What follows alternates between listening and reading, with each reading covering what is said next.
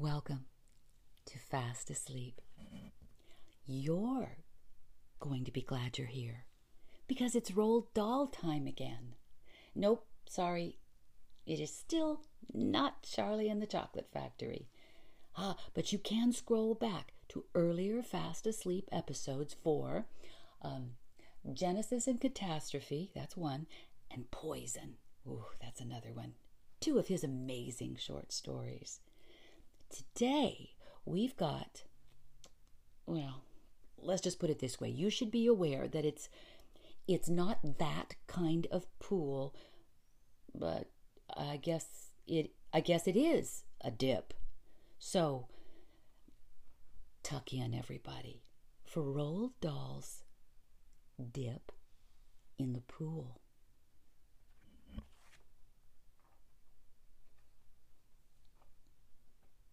On the morning of the third day, the sea calmed. Even the most delicate passengers, those who had not been seen around the ship since sailing time, emerged from their cabins and crept up onto the sun deck, where the deck steward gave them chairs and tucked rugs around their legs and left them lying in rows, their faces upturned to the pale almost heatless January sun. It had been moderately rough the first two days, and this sudden calm and the sense of comfort that it brought created a more genial atmosphere over the whole ship. By the time evening came, the passengers, with twelve hours of good weather behind them, were beginning to feel confident, and at eight o'clock that night the main dining room was filled with people eating and drinking with the assured, complacent air of seasoned sailors. The meal was not half over when the passengers became aware by a slight friction between their bodies and the seats of their chairs that, well, the big ship had actually started rolling again. It was very gentle at first, just a slow, lazy leaning to one side and then to the other, but it was enough to cause a subtle, immediate change of mood over the whole room. A few of the passengers glanced up from their food, hesitating, waiting, almost listening for the next roll, smiling nervously, little secret glimmers of apprehension in their eyes. Now, some were completely unruffled, some were openly smug, while a number of the smug ones making jokes about food and weather in order to torture the few who were beginning to suffer. The movement of the ship then became rapidly more and more violent, and only five or six minutes after the first roll had been noticed, oh, she was swinging heavily from side to side passengers bracing themselves in their chairs, leaning against the pole as, well, in a car, cornering. At last, the really bad roll came, and Mr. William Botibol, sitting at the purser's table, saw his plate of poached turbot with hollandaise sauce sliding suddenly away from under his fork. There was a flutter of excitement, everybody reaching for plates and wine glasses. Why, Mrs. Renshaw, seated at the purser's right, gave a little scream and clutched that gentleman's arm. Oh, it's going to be a dirty night, the purser said, looking at Mrs. Renshaw. I, I think it's blowing up for a very dirty night. And there was the faintest suggestion of relish in the way he said it. A steward came hurrying up, and sprinkled water on the tablecloth between the plates. The excitement subsided. Most of the passengers continued with their meal. A small number, including Mrs. Renshaw, got carefully to their feet and threaded their ways with a kind of concealed haste between the tables and through the doorway. Well, the purser said, there she goes.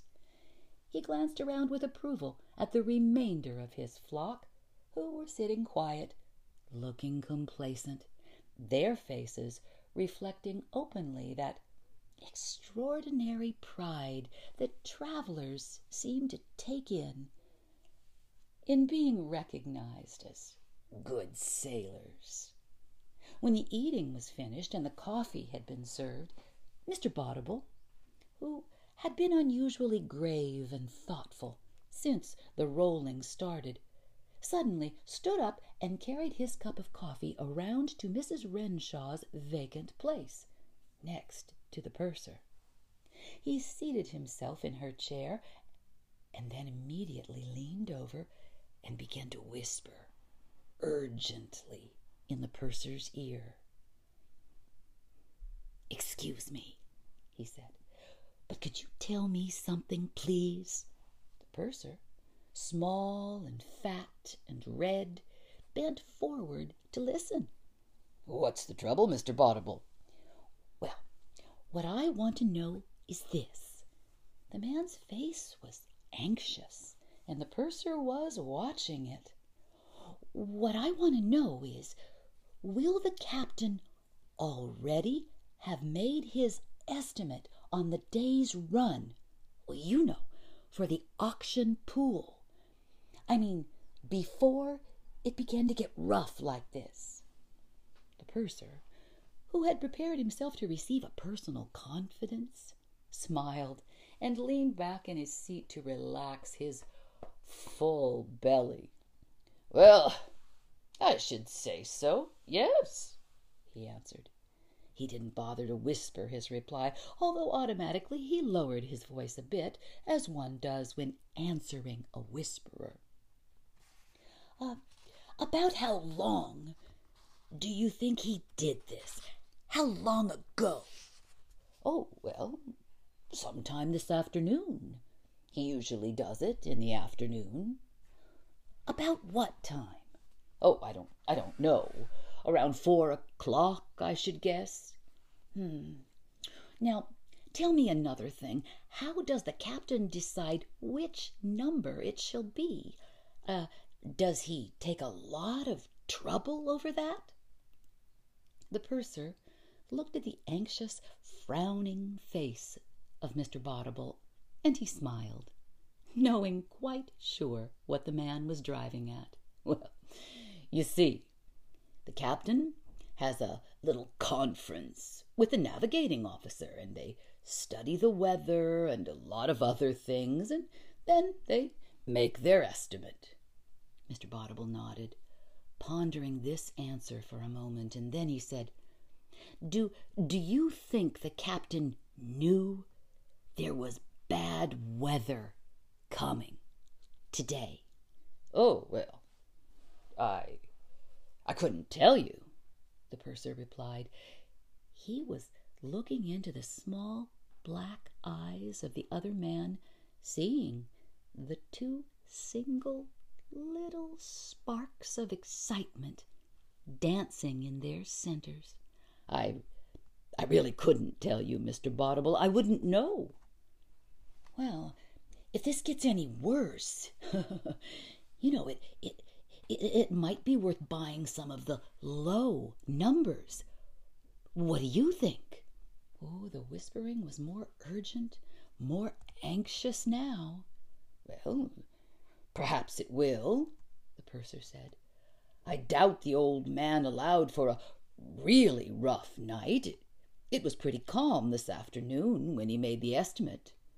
The others at the table mm, had become silent and were trying to hear, watching the purser with that intent, half cocked listening look that you can see also at the racetrack when they are trying to overhear a trainer talking about his chance. The slightly open lips, the upstretched eyebrows, the head forward and cocked a little to one side, that desperately straining, half hypnotized, listening look that comes to all of them when they are hearing something straight from the horse's mouth. Now, suppose you were allowed to buy a number, which one would you choose today? Mr. Botibol whispered. Oh, I I don't even know what the range is yet, the purser patiently answered. They don't announce the range till the auction starts, after dinner. And I'm, ugh, not very good at it anyway. I'm only the purser, you know. At that point, Mr. Botibol stood up. Well, I- excuse me all, he said, and he walked carefully away over the swaying floor between the other tables, and twice he had to catch hold of the back of a chair to steady himself against the ship's roll. The sun deck, please, he said to the elevator man. Oh, the wind caught him full in the face as he stepped out onto the open deck. He staggered and grabbed hold of the rail and held on tight with both hands. And he stood there looking out over the darkening sea where the great waves were welling up high, and white horses were riding against the wind, with plumes of spray behind them as they went. It was pretty bad out there, wasn't it, sir? the elevator man said on the way down. Mr. Botibol was combing his hair back into place with a small red comb. Do you think we've slackened speed at all on account of the weather? he asked. Oh, my word, yes, sir. We slacked off considerable since this started. Oh, you've got to slacken off speed in weather like this, or why, you'll be throwing the passengers all over the ship. Down in the smoking room, people were already gathering for the auction. They were grouping themselves politely around the various tables, the men a little stiff in their dinner jackets, a little pink and overshaved and stiff beside their cool, white armed women. Mr. Botibol took a chair close to the auctioneer's table.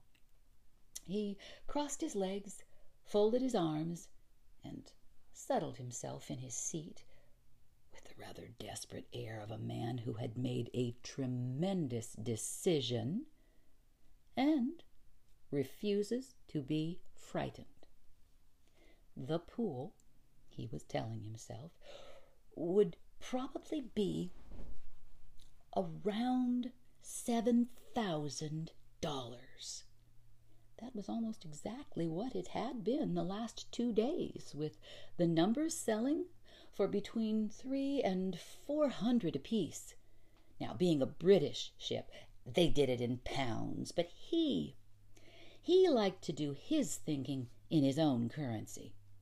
Seven thousand dollars was plenty of money. Oh, my goodness, yes.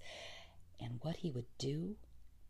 He would get them to pay him in hundred dollar bills, and he would take it ashore in the inside pocket of his jacket. No problem there.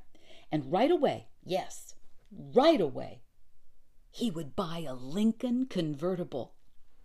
He would pick it up on the way from the ship and drive it home just for the pleasure of seeing Ethel's face when she came out the front door and looked at it. Oh, wouldn't that be something to see Ethel's face when he glided up to the door in a brand new pale green Lincoln convertible?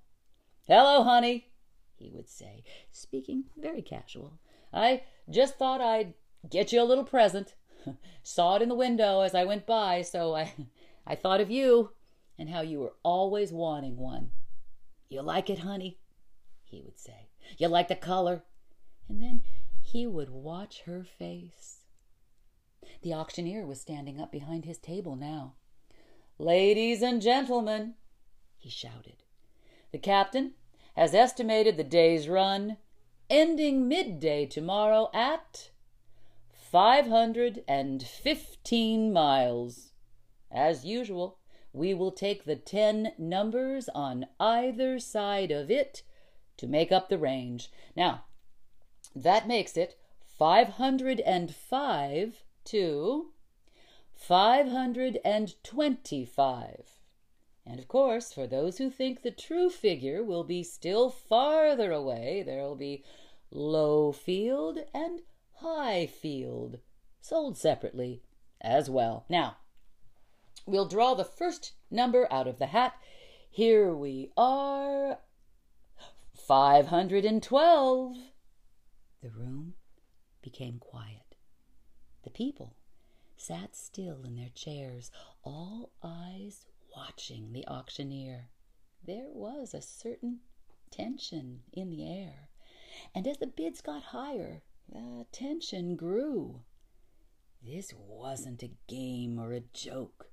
You could be sure of that by the way one man would look across at another who had raised his bid, smiling, perhaps, but only the lips smiling, the eyes bright absolutely cold. Number 512 was knocked down for 110 pounds. The next three or four numbers fetched uh, roughly the same amount. Ooh, the ship was rolling heavily, and each time she went over, the wooden paneling on the walls creaked as if it were going to split. Passengers held on to the arms of their chairs, concentrating upon the auction. Low field, the auctioneer called out. The next number is low field. Mr. Botibol sat up very straight and tense. He would wait, he had decided, until the others had finished bidding. Then he would jump in and make the last bid. He had figured that there must be at least five hundred dollars in his account at the bank, at home, probably nearer six. That was about two hundred pounds, over two hundred pounds. This ticket wouldn't fetch more than that. As you all know, the auctioneer was saying, Lowfield covers every number below the smallest number in the range. In this case, every number below 505. So, if you think this ship is going to cover less than 505 miles in the 24 hours ending at noon tomorrow, you'd better get in and buy this number. So, what am I bid? It went clear up to 130 pounds. Others besides Mr. Botibol seemed to have noticed the weather was rough. One hundred and forty, fifty. There, it stopped. The auctioneer raised his hammer. Going at one hundred and fifty, sixty. Mr. Botibol called and every face in the room turned and looked at him. Uh, seventy. Eighty, Mr. Botibol called. Uh, ninety. Two hundred, Mr. Botibol called. He wasn't stopping now, not for anyone. There was a pause. Any advance on two hundred pounds? Sit still, he told himself. Sit absolutely still and don't look up. It's unlucky to look up. Hold your breath. No one's going to bid you up so long as you hold your breath. Going for two hundred pounds. The auctioneer had a pink, bald head, and there were little beads of sweat sparkling on top of it. Going. Mr. Bottle held his breath. Going. Gone. The man banged the hammer on the table. Mr. Bottle wrote out a check and handed it to the auctioneer's assistant. Then he settled back in his chair to wait for the finish. He did not want to go to bed before he knew how much there was in the pool. They added it up after the last number had been sold, and it came to twenty one hundred odd pounds. Well, that was around six thousand dollars. Ninety percent to go to the win- winner, ten percent to Seamen's Charities. Ninety percent of six thousand was five thousand four hundred. Well, that was enough. He could buy the Lincoln convertible, and there would be something left over, too. With this gratifying thought, he went off, happy and excited, to his cabin. When Mr. Bottle awoke the next morning, he lay quite still for several minutes with his eyes shut, listening for the sound of the gale, waiting for the roll of the ship. There was no sound of any gale. Oh, and the ship was not rolling. He jumped up and peered out of the porthole. The sea, oh Jesus God, was smooth as glass. The great ship was moving through it fast obviously making up for time lost during the night. Mr. Bottle turned away and sat slowly down on the edge of his bunk. A fine electricity of fear beginning to prickle under the skin of his stomach. Oh, he hadn't a hope now. One of the higher numbers was certain to win it after this. Oh my God, he said aloud. What shall I do? What, for example, would Ethel say? It was simply not possible to tell her that he had spent almost all of their two years' savings on a ticket in the ship's pool. Mm. Nor was it possible to keep the matter secret. To do that, he would have to tell her to stop drawing checks. And what about the monthly installments on the television set and the Encyclopedia Britannica? Already, he could see the anger and contempt in the woman's eyes, the blue becoming gray, and the eyes themselves narrowing, as they always did when there was anger in them. Oh my God, what shall I do? There was no point in pretending that he had the slightest chance now. Not unless the goddamn ship started to go backward. They'd have to put her in reverse and go full speed astern and keep right on going if he was to have any chance of winning it now. Well, hmm. maybe he should ask the captain to do just that. Offer him 10% of the profits. Offer him more if he wanted it. oh, Mr. Bottle started to giggle and then, very suddenly, he stopped. His eyes and mouth both opening wide in a kind of shocked surprise, for it was at this moment that the idea came. Oh, it hit him hard and quick. And he jumped up from his bed, terribly excited, ran over to the porthole, and looked out again. Well, he thought, Why not? Why ever not? The sea was calm, and he wouldn't have any trouble keeping afloat until they picked him up. He had a vague feeling that someone had done this thing before, but that didn't prevent him from doing it again.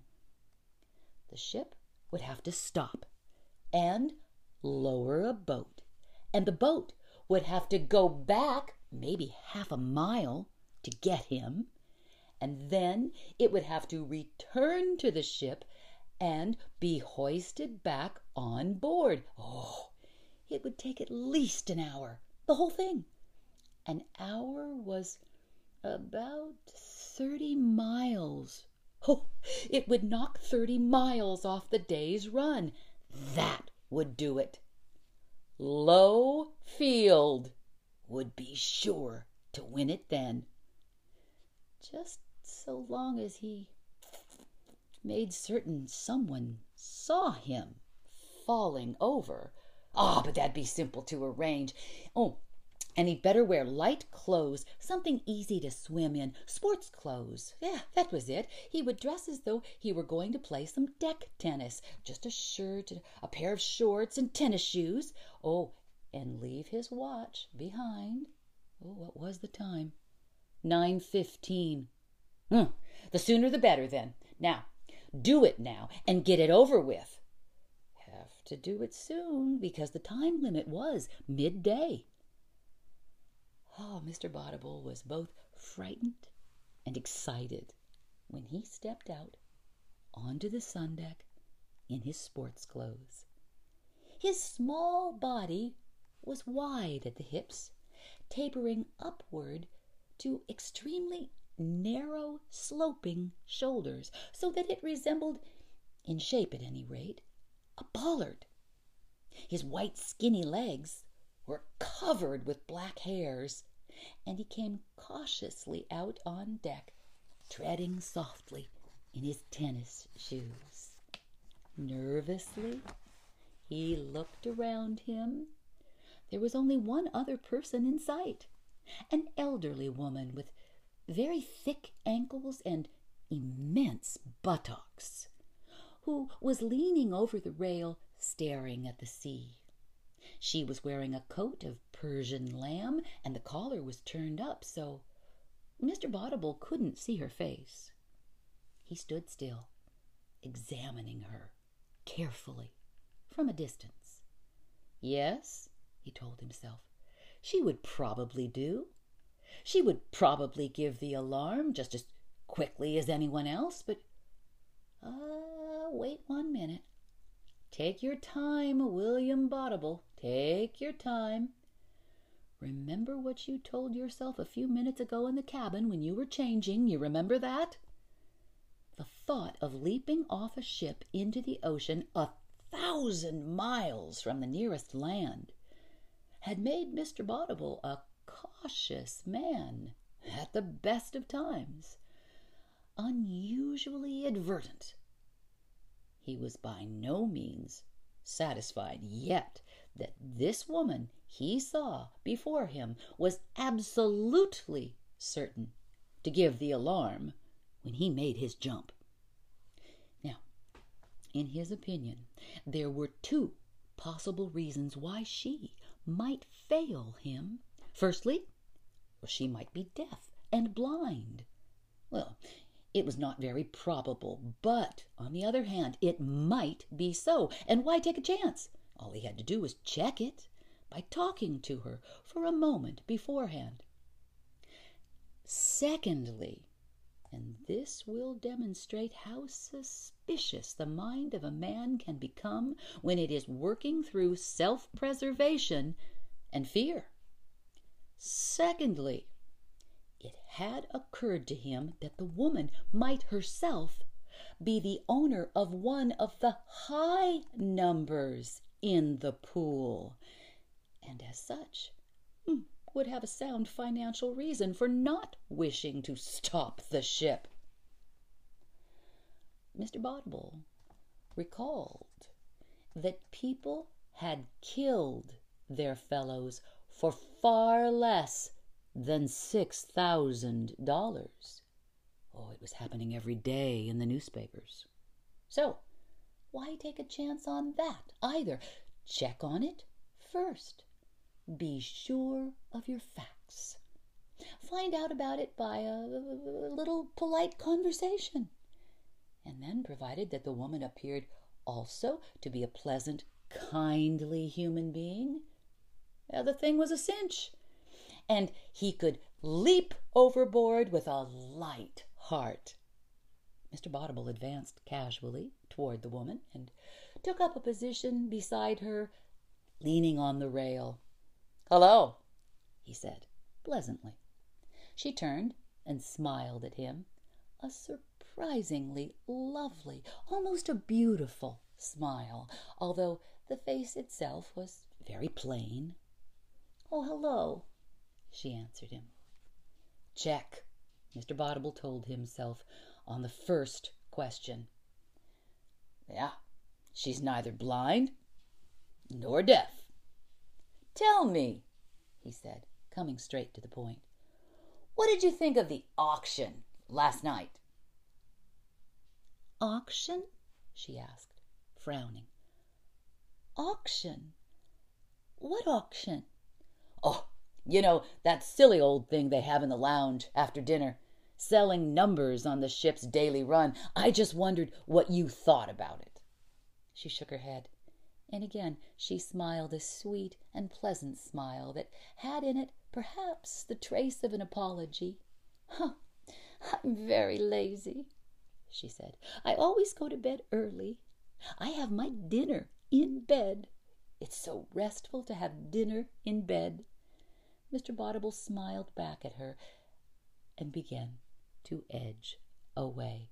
Well, gotta go and get my exercise now, he said. Never miss my exercise in the morning. It was nice seeing you, very nice seeing you. He retreated about ten paces, and the woman let him go without looking around. Everything was now in order. The sea was calm he was lightly dressed for swimming, and there were almost certainly no man eating sharks in this part of the Atlantic. Oh, and there was this pleasant, kindly old woman to give the alarm. It was a question now only of well, whether the ship would be delayed long enough to swing the balance in his favor. Almost certainly it would. In any event, hmm, he could do a little to help in that direction himself. He could make a few difficulties about getting hauled up into the lifeboat, swim around a bit, back away from them surreptitiously as they tried to come up close to fish him out. Every minute, every second gained would help him win. He began to move forward again to the rail. But now a new fear assailed him. Oh, would he get caught in the propeller? Oh, he had heard about that happening to persons falling off the sides of big ships. And then well, he wasn't going to fall, he was going to jump. And that was a very different thing. Provided he jumped out far enough, he would be sure to clear the propeller. Mr. Botibol advanced slowly to a position at the rail about twenty yards away from the woman. She wasn't looking at him now, so much the better. He didn't want her watching him as he jumped off. So long as no one was watching, he would be able to say afterward that he had slipped and fallen by accident. He peered over the side of the ship. Oh, that was a long, long drop. Come to think of it now, oh, he might easily hurt himself badly if he hit the water flat. Wasn't there someone who once split his stomach open that way, doing a belly flop from the high dive? Well, he must jump straight and land feet first. Go in like a knife. Yes, sir. Huh. The water seemed cold and deep and gray. It made him shiver to look at it, but. Well, it was now or never. Be a man, William Botibol. Be a man. All right, then. Now, uh, here, here goes. He climbed up onto the wide wooden top rail, stood there, poised, balancing for three terrifying seconds, and then he leaped. He leaped up and out as far as he could go. And at the same time, he shouted, Help! Help! Help! He shouted as he fell. Then he hit the water and went under. Well, now, when the first shout for help sounded, the woman who was leaning on the rail started up and gave a, ooh, a little jump of surprise. She looked around quickly and saw sailing past her through the air this small man dressed in white shorts and tennis shoes, spread eagled and shouting as he went.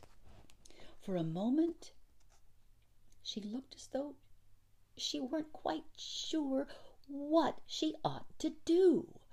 Throw a life belt? Run away and give the alarm? Or, or simply turn and yell? She drew back a pace from the rail and swung half around, facing up to the bridge. And for this brief moment she remained motionless, tense, undecided. Well, and then, huh, almost at once, oh, she seemed to relax, and she leaned forward far over the rail, staring at the water, where it was turbulent in the ship's wake.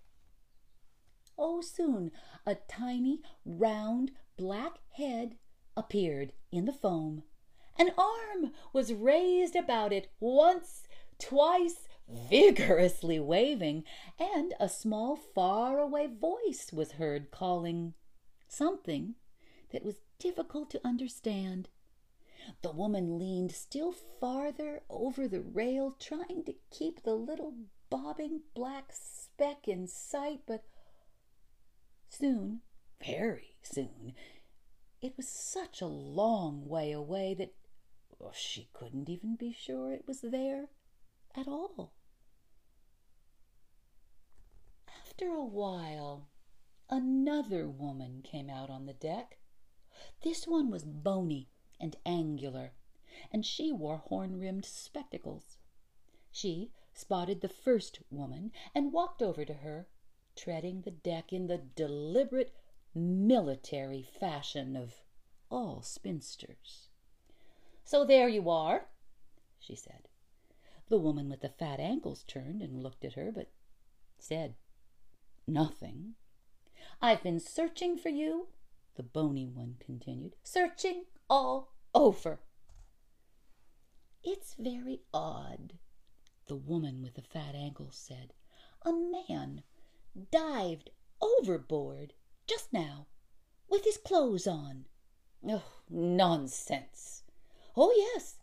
He said he wanted to get some exercise, and then he dived in and didn't even bother to take his clothes off. Oh, you'd better come down now, the bony woman said. Her mouth had suddenly become firm, her whole face sharp and alert, and she spoke less kindly than before. And don't you ever go wandering about on the deck alone like this again. You know quite well you're meant to wait for me. Oh, yes, Maggie, the woman with the fat ankles answered, and again she smiled, a tender, trusting smile and she took the hand of the other one and allowed herself to be led away across the deck. "Oh, such a nice man!" she said. "He waved to me."